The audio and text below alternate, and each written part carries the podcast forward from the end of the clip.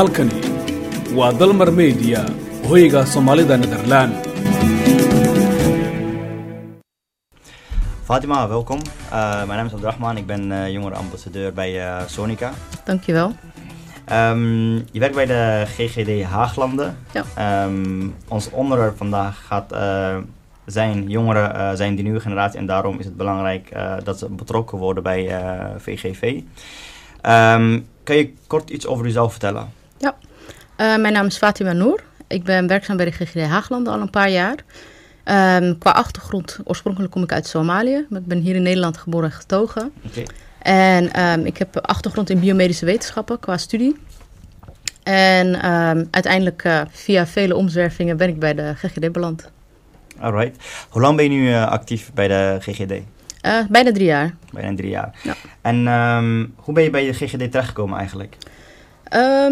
Nou, het verhaal begon eigenlijk een stuk eerder bij EFSAN toen ik aan het studeren was in Amsterdam, werkte ik uh, als uh, bijbaantje één dag per week bij EFSAN, bij de Federatie Somalische Associaties Nederland.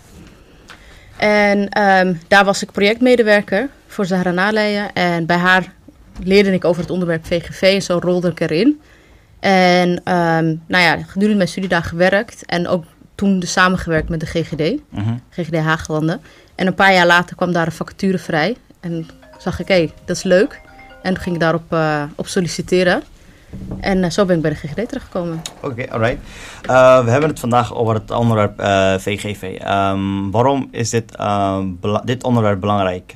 Ten eerste misschien handig om te beginnen um, wat VGV inhoudt. Ja. We mogen eigenlijk niet VGV zeggen, meisjesbesnijdenis. Ja. Had ik vandaag geleerd. Ja, nee, je mag VGV zeggen. Kijk, VGV betekent vrouwelijke genitale verminking. Dat is de term, officiële term die wordt gebruikt voor meisjesbesnijdenis. En wanneer wij in um, voorlichtingen of wanneer wij met mensen spreken, dan hebben we het over meisjesbesnijdenis en niet vrouwelijke genitale verminking, omdat wij geen oordeel willen vellen. Dus heel feitelijk, het gaat over het onderwerp gaat over meisjes die besneden worden. En vervolgens kunnen we daarna verder hebben over ja, waarom, waarom niet, waarom wel, goed, niet goed, et cetera. Dus vandaar dat we het uh, meisjesbesnijdenis noemen. Alright. Um, ja, waarom is dit belangrijk? Um, waarom is dit onderwerp belangrijk voor jou? Um, ja, waarom is het belangrijk? Ik denk, uh, er zijn heel veel vrouwen in Nederland en meisjes die in een land van oorsprong besneden zijn. En daardoor heel veel problemen uh, hebben. En vaak misschien ook niet weten dat ze de problemen die ze hebben komen door hun uh, besnijdenis ooit. En daarom vind ik het heel belangrijk om met dit onderwerp bezig te zijn. Omdat er gewoon een grote groep vrouwen hier in Nederland zijn die, die hulp nodig hebben. En wat ik ook belangrijk vind is dat we ervoor zorgen dat deze traditie niet doorzet. Dus dat hè, de mensen die er nu zijn, dat zij ervan weten van, nou, wat de nadelen ervan zijn. En dat ze hopelijk uh, dus geen, uh, nou, hun dokters niet meer besnijden. Oké, okay, um, helder. Um, ja, je bent nu betrokken bij een project uh, Replace. En ja. um, wat houdt Replace in?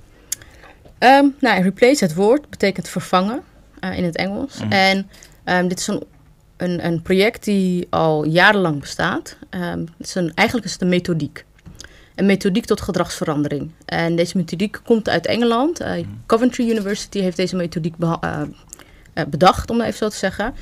En het idee is dat als je een gedragsverandering wil tewerkstellen, um, dat je dat samen met een gemeenschap moet doen. Dus we hebben gemeenschappen hier in Nederland die misschien nog voor meisjesbesnijdenis zijn, die graag hun meisjes willen besnijden.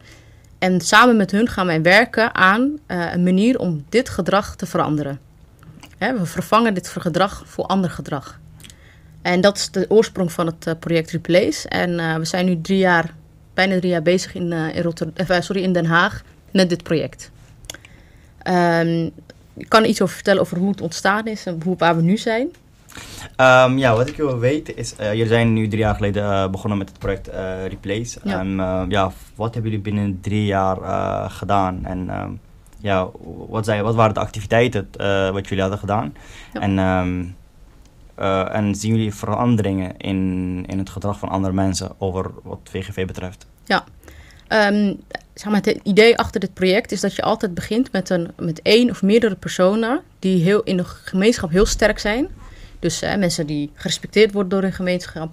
En die een sterke mening hebben over het onderwerp wat je wil behandelen. Dus in dit onderwerp willen we VGV behandelen. En we willen ervoor zorgen dat het één bespreekbaar wordt gemaakt, maar ook dat mensen begrijpen dat dit uh, een traditie, een praktijk is die eigenlijk moet gaan stoppen.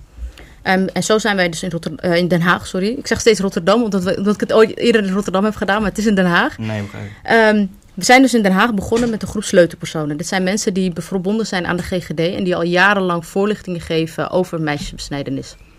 En met hun zijn we begonnen en zijn we begonnen met de focusgroepdiscussie. Hebben we gezegd van, nou, wat is er in Den Haag? Hè? Wat zorgt er voor in Den Haag dat er nog steeds mensen zijn die voor meisjesbesnijdenis zijn? En hebben hele discussies erover gehad.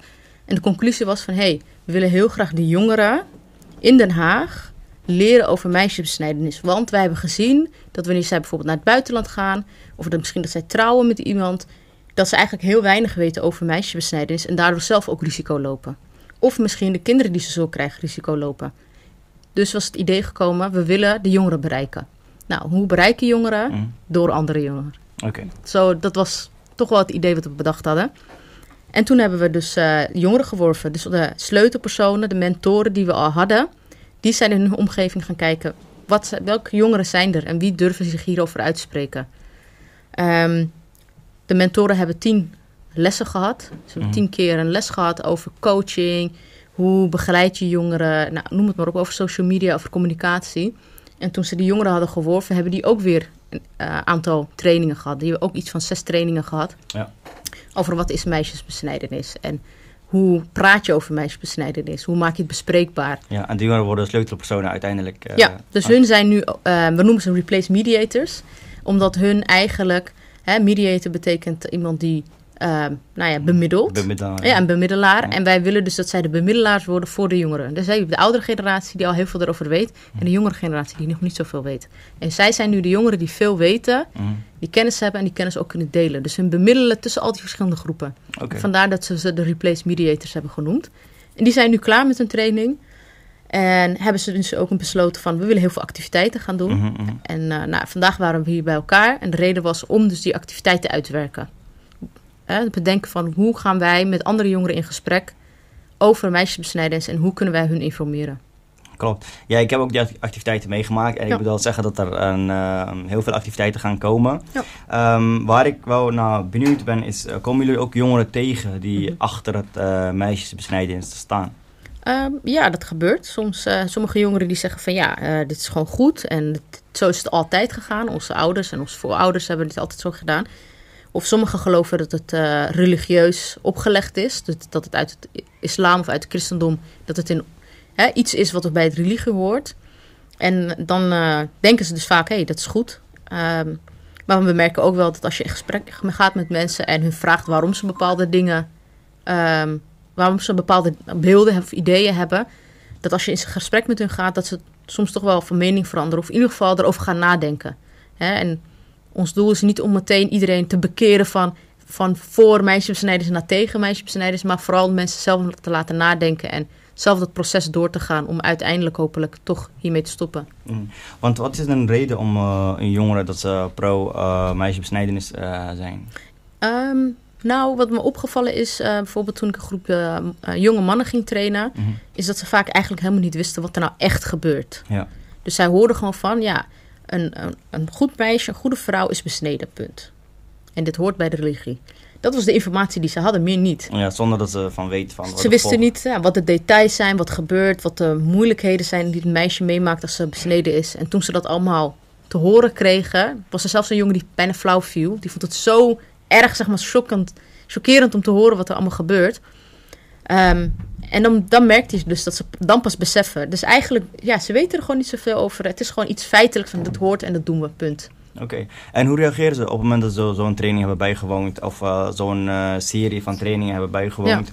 Ja. Uh, merk je ook dat hun, dat hun um, view of dat hun visie verandert wat dat betreft? Ja, vaak wel. Um, en daardoor leer je ook gewoon van informatie is zo belangrijk goed geïnformeerd worden. Omdat ze niet op de juiste manier geïnformeerd waren, hadden ze een bepaalde mening. En nu hebben ze alle informatie ligt op tafel en kunnen ze dus ook zelf een mening hierover vormen.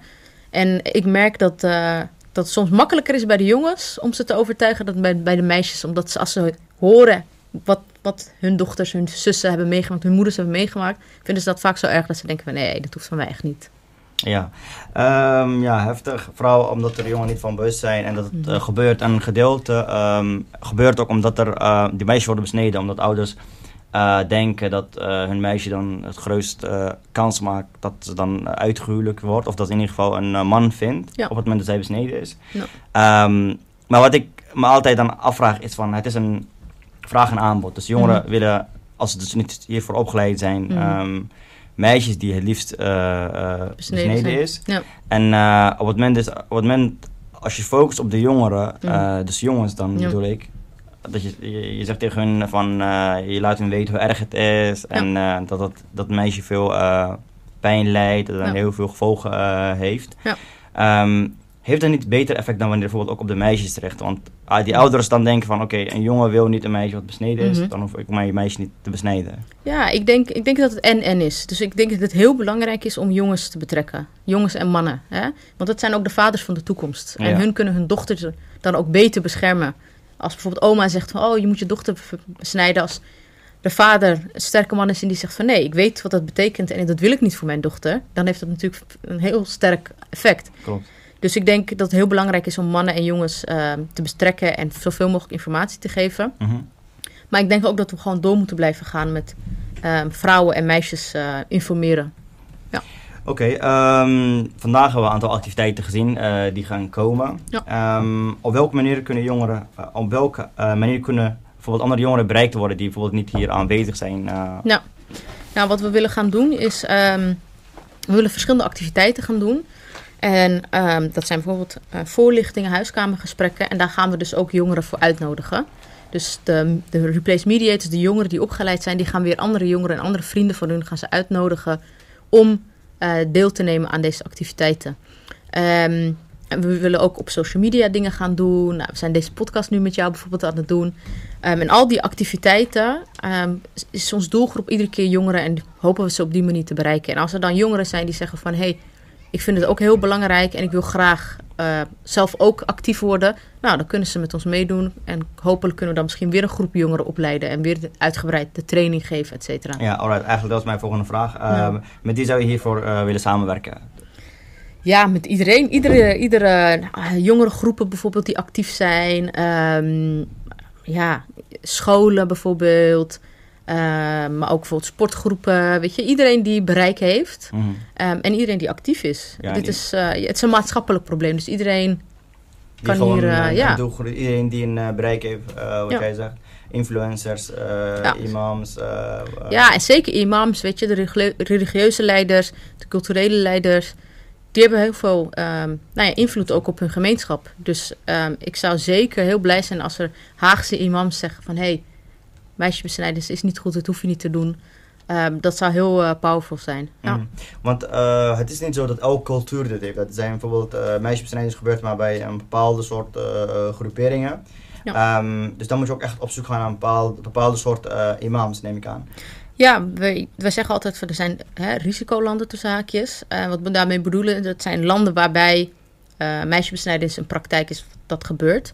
Vaak denken mensen dat het alleen in Afrika is. Dat is niet zo. Wel heel veel Afrikaanse landen, maar ook bijvoorbeeld in Indonesië gebeurt het, in Noord-Irak, uh, bepaalde gemeenschappen in India, zelfs in Peru. En uh, laatst heb ik een documentaire gezien over uh, Amerikaanse mormonen. Dat die vroeger in de jaren 50, 60 ook nog hun meisjes besneden.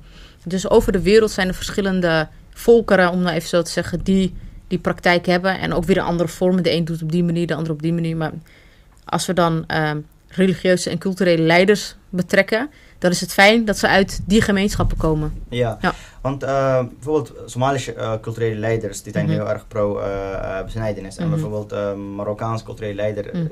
bijvoorbeeld om een groep te noemen, ja. niet. Um, Denken jullie ook erover na om die twee groeperingen bij elkaar te zetten? Zodat er een gesprek komt tussen twee uh, imams met verschillende standpunten? Ja, nou wat we wel eens bijvoorbeeld eerder hebben gedaan is uh, professor Dr. Hidder. Hij is uh, professor bij uh, Islamitische Universiteit in Rotterdam. En hij is gespecialiseerd in hadith-wetenschappen. Mm -hmm. En hij heeft heel goed uitgelegd voor ons van waarom besnijdenis niet uh, toebehoort aan de islam. En hij heeft heel eh, met feiten en met de hadith.